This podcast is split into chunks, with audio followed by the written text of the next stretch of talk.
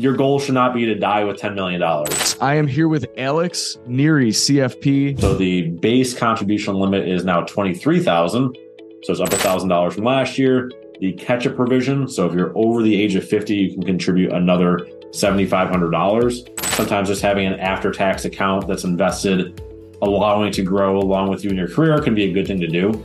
So, an RMD is a required minimum distribution. So, that is when the IRS says you need to start taking money out of your retirement accounts.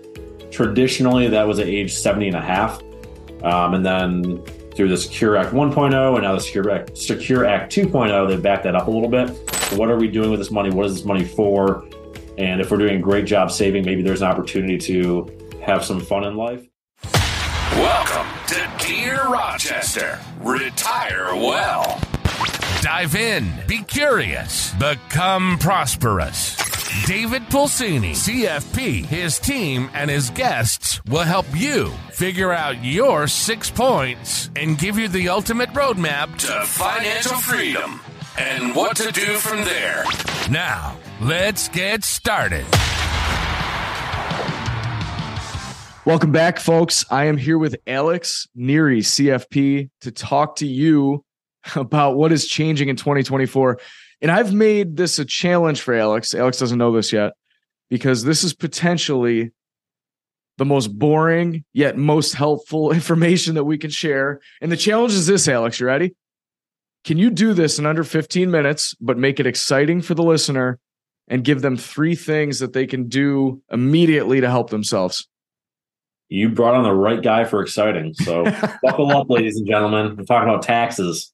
Alex, take it away. So yeah, 2023, there's there's contribution limits, there's tax limits, there's bracket limits, social security stuff changes every single year. That's why Alex is here. Alex, why don't you start and I'll ask questions as if I'm a uh, listener. Yeah, I will start by saying that none of us and none of you should memorize any of these numbers. For those of you that know me, you know I talk about taxes probably too much. I do seminars on the topic, and I have this, if you're watching on video, handy dandy tax facts cheat sheet. It's our 2024 important tax numbers. And I have to start by saying if you do not have this form, contact one of us. I will get you this form. Um, I've been telling people that for a couple years now, and I actually had somebody email me on January 1st last year asking for the 2023 numbers because apparently they were that excited to dive into the exciting world of tax planning. Um, but on that sheet is everything from the tax brackets to the standard deduction to a couple relevant things about Social Security, RMDs, um, retirement plans, who can contribute to what plan and how much it can contribute. So all of those things that I think we as advisors have a general idea of where the numbers fall, but they are inflation adjusted every year. So it's not really worth memorizing, you know, where each tax bracket starts and ends. So I will start there. And then in an effort to make this exciting, I will let you ask me questions All about right. taxes and we will have fun. I have at it. All right. Um, so brackets adjusted a little bit. I guess the relevant things for planning perspectives is how much can you save into each type of plan? And I won't literally read that because it's not applicable to everybody, but for kind of a general sense of where you stand, the 401k or 403b contribution limits did go up. So the base contribution limit is now 23,000. So it's up $1,000 from last year. The catch up provision. So if you're over the age of 50, you can contribute another $7,500. Um, and then there's some other rules in there that might apply to people. And then the plan limit. So that is what you can contribute plus your employer's contributions is now up to 69,000. So it's a pretty sizable amount that you and your employer can contribute each year. And again, that's just adjusted for inflation and we expect it to continue to be adjusted years going forward. Maybe not every year, but a lot of years it will go up. Um, with that, we also have the IRA contribution limits. So that might be a Roth IRA. It could also be a pre-tax IRA if you're eligible for that. Um, the base contribution limit is 7,000. The catch-up provision is 1,000 if you're over the age of 50. So if you're 50 something years old or older, you can contribute $8,000 in 2024 to your IRA or Roth IRA. Um, we get the question once in a while, can I do both? The answer is no, you cannot contribute $8,000 to a Roth and $8,000 to a pre tax IRA. It is a combination of $8,000 to each of them. So maybe it's four and four, maybe it's eight and zero, whatever you want to do, or whatever's you know better for your tax situation. And I will take a break from talking there. Dave, what do you want yeah. to add to that? Well, I, I would say it's more of a comment than a question. Is since this is going to come out at the beginning of next year, uh, 2024, recording this in December, the action item that folks can take is make adjustments if they're contributing monthly. We have a lot of folks that just write the check and they put in the maximum. We also have a lot of folks that contribute monthly to get to that maximum number. So if that is you, you're going to want to make adjustments accordingly to make sure that you get the maximum in for 2024. So right. I told you, exciting stuff, Alex. It is. And maybe the easy action item is forget about 2024 for a minute. But if you're listening to this, again, we're recording December of 2023. So if you're listening to this sometime after then, before April 15th, take a look at the 2023 numbers and make sure you've maxed out for last year. And I think we have a lot of clients that are experiencing this or they will be experiencing this soon because it used to be that the contribution limit was $6,000 per year, which divided really nicely by 12 months. So they were simply doing $500 a month, which means that they did that all the way through this year, 2023. They can contribute another $500 on top of that. So making sure that you go back until last year and if you can afford to do so, make sure you're taking advantage of every contribution limit that you can. And with the IRA, you can do that until April 15th. Um, with your 401ks, or employer sponsored plans, you don't have that luxury, which is why it's important to think right now about next year, and making sure that you're, again, maxing out if that's what you desire to do. We'll be back after this short message. Do you know how much money you need to retire with confidence? Do you know how long your money will last? Are you missing something? Retirement planning is like a puzzle, and we want to make sure that not only do we have all of the pieces, but that the pieces are in the right place. To find out where you stand, go to sixpointfp.com and take our How Much Do You Need to Retire? five question quiz. We will email you a free video response to let you know what we think. Now, back to the show. Alex, I have a question that's completely off topic right now. Right, but you just made that. me think of it. Uh, I have I've had a number of folks that they they are doing a percentage of their paycheck right into a 401k or 403b, and now now their income has gone up so significantly in the last whatever 5, 10, 15 years. They're putting in the maximum by May or June. Okay, so they're maxed out. They can't save anymore into a retirement account. The rest of their financial plan is buttoned up.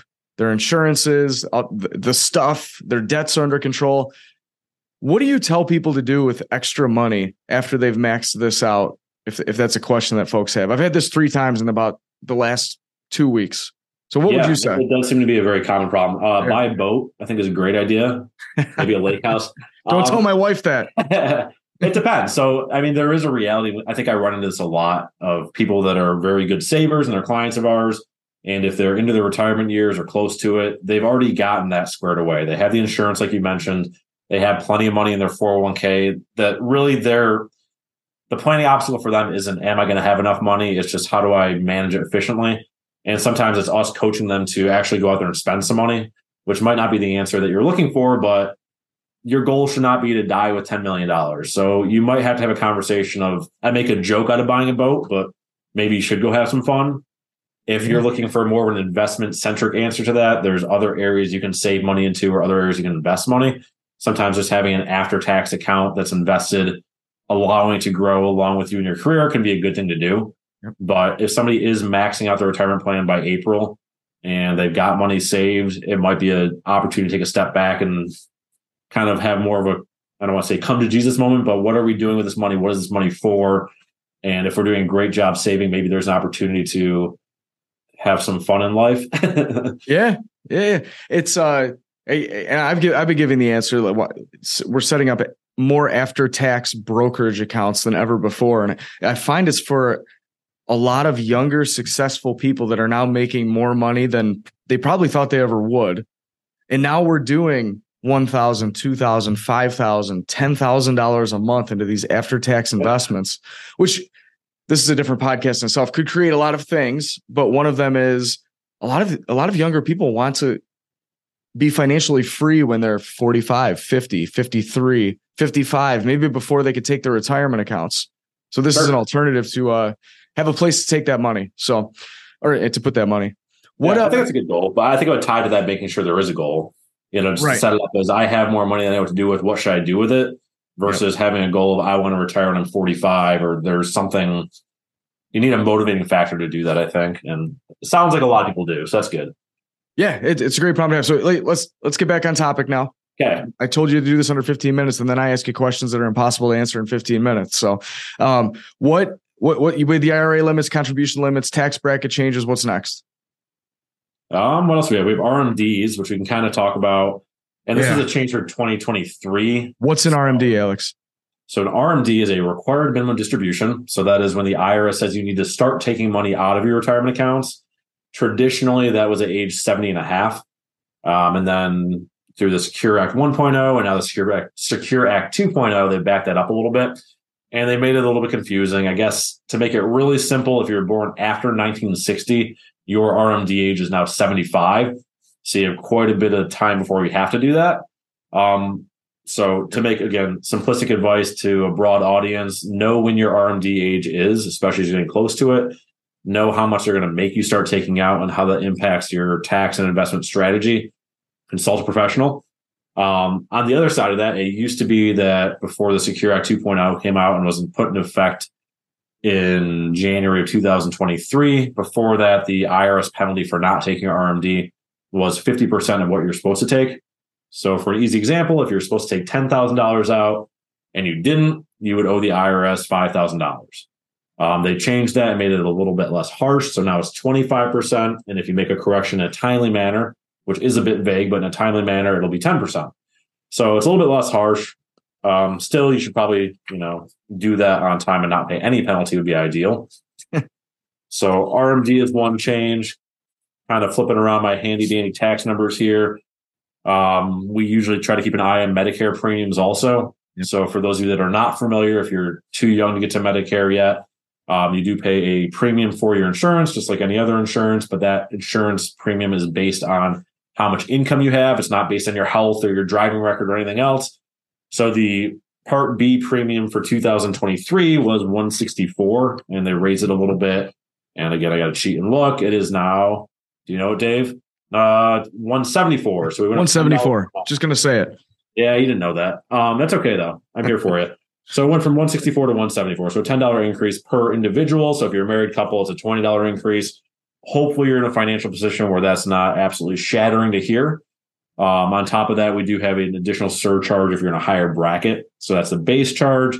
If you make over $206,000 for a married couple, that's when you start to get an additional surcharge. Um, and all those numbers are just adjusted with inflation, just like you get a COLA on your social security check. The uh, Medicare system adjusts that for the cost of living as well. So for the Medicare premium, I my question that I hear a lot is I got an adjustment in my social security paycheck, but they took it all to pay for Medicare. Is that true? Yeah, that's a fine way to think of it. I mean, it's ten dollars in, ten dollars out, I guess, depending on how the numbers shake out. But most people do have their Medicare premium withheld from Social Security, so you might not Mhm. feel like you're getting as much of an adjustment because you are paying for Medicare. Yep. So what's uh and we've talked about this at length in other podcasts that you've been on, but the eh, give what is another scenario where these Medicare numbers make sense to to pay attention to? And I think you know where I'm headed with this. Um, pay attention to, and then if we go over, I, I've run into this a few times recently too. Like you might as well go way over, right? Yeah, so not I'm not gonna go through every bracket, but the top bracket for the Medicare surcharge is an additional 395 per month for Medicare Part B and an additional 7640 for Medicare Part D. So it's basically another, you know, whatever that is, 470 per month of additional surcharges for making too much money. You got to make quite a bit to do that. So usually what we see, especially here in the Rochester area, we don't run into a ton of retired couples that are legitimately spending a million dollars a year. They don't need income that high because it's not that high of a cost of living area. And they probably have their house paid off and some other things by the time they reach Medicare. The scenario where we do see people dip into the higher brackets is usually a one time expense. And I like to use the example of you're retired and you still got a mortgage on your house and you decide you're going to pull money out of your 401k to pay that mortgage off. Well, to do that, you're now pushing your income into a much higher bracket for that one year, and that can affect your Medicare premium. So it's usually a one time expense to pay off a house, to buy a cottage, buy hunting land. You have five kids and they all decide they're going to get married the same summer. So you pull out money for that.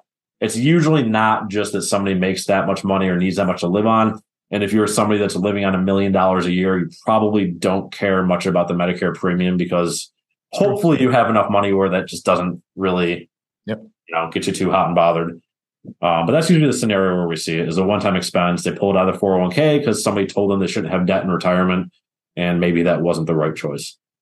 So there's an action item right there, right?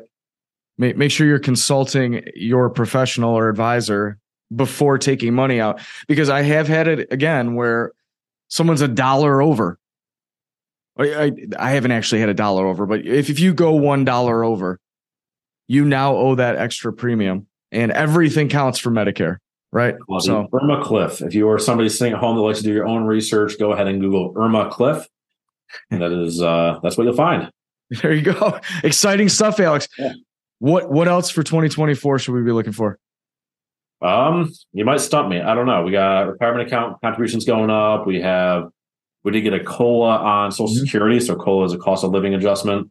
So mm-hmm. it went up 3.2%. So your Social Security check that you get actually the last week of December, that's a fun fact. So this year you're going to get your January paycheck in December because it's a holiday, it falls yep. on New Year. So that'll be 3.2% higher. So yep. enjoy that. um, you would get a inflation adjustment to things like the estate tax, gift tax, all that kind of stuff. Your standard deduction would have also been adjusted by I think seven hundred and fifty dollars this year.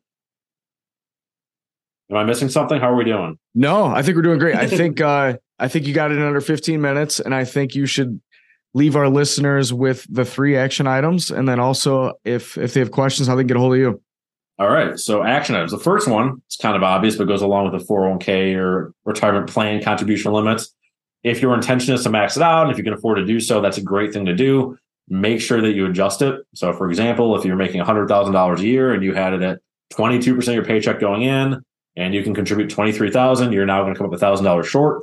So adjust your contributions and your withholdings to reflect your desire. Um, step two, also this podcast is educational. You should consult a professional. So whether it's your CPA or financial advisor, any changes you're making your tax situation or any new tax strategy, make sure it's buttoned up and you know what you're doing. Yep. And your third action item, and make sure you do this. Start the podcast with it. Make sure you get your important tax numbers for 2024. You can do that by emailing myself or Dave. You can also email info at sixpointfp.com and we will gladly get it over to you. I would challenge anyone listening to this to remember this conversation and email me on January 1st. You can email me at 1201 and I will respond by 1202 and you'll have everything you need. I, I won't, folks. I'll, I'll be long asleep.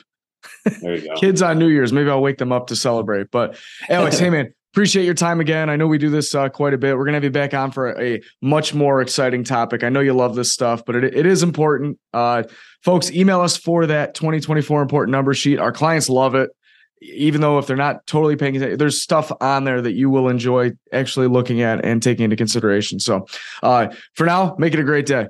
Thank you for listening to the Dear Rochester Retire Well podcast. Click the subscribe button below to be notified when new episodes become available.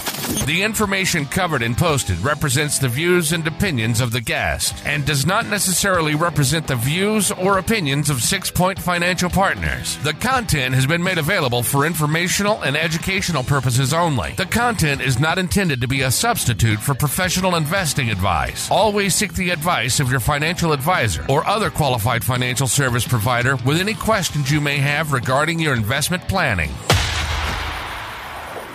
Content here is for illustrative and educational purposes only. It is not legal, tax, or individualized financial advice, nor is it a recommendation to buy, sell, or hold any specific security or engage in any specific trading strategy. Results will vary. Past performance is no indication of future results or success. Market conditions change continuously this commentary reflects the personal opinions, viewpoints, and analysis of Six Point Financial Partners. It does not necessarily represent those of RFG Advisory, private client services, their clients, or their employees. This commentary should not be regarded as a description of advisory services provided by Six Point Financial Partners or RFG Advisory or performance returns of any client. The views reflected in the commentary are subject to change at any time without notice. Securities offered by registered representatives of private client services, member FINRA SIPC. Advisory services offered by investment advisory representatives of RFG Advisory, a registered investment advisor. Private Client Services, Six Point Financial Partners, and RFG Advisory are unaffiliated entities. Advisory services are only offered to clients or prospective clients where RFG Advisory and its representatives are properly licensed or exempt from licensure. No advisory services may be rendered by RFG Advisory unless a client agreement is in place.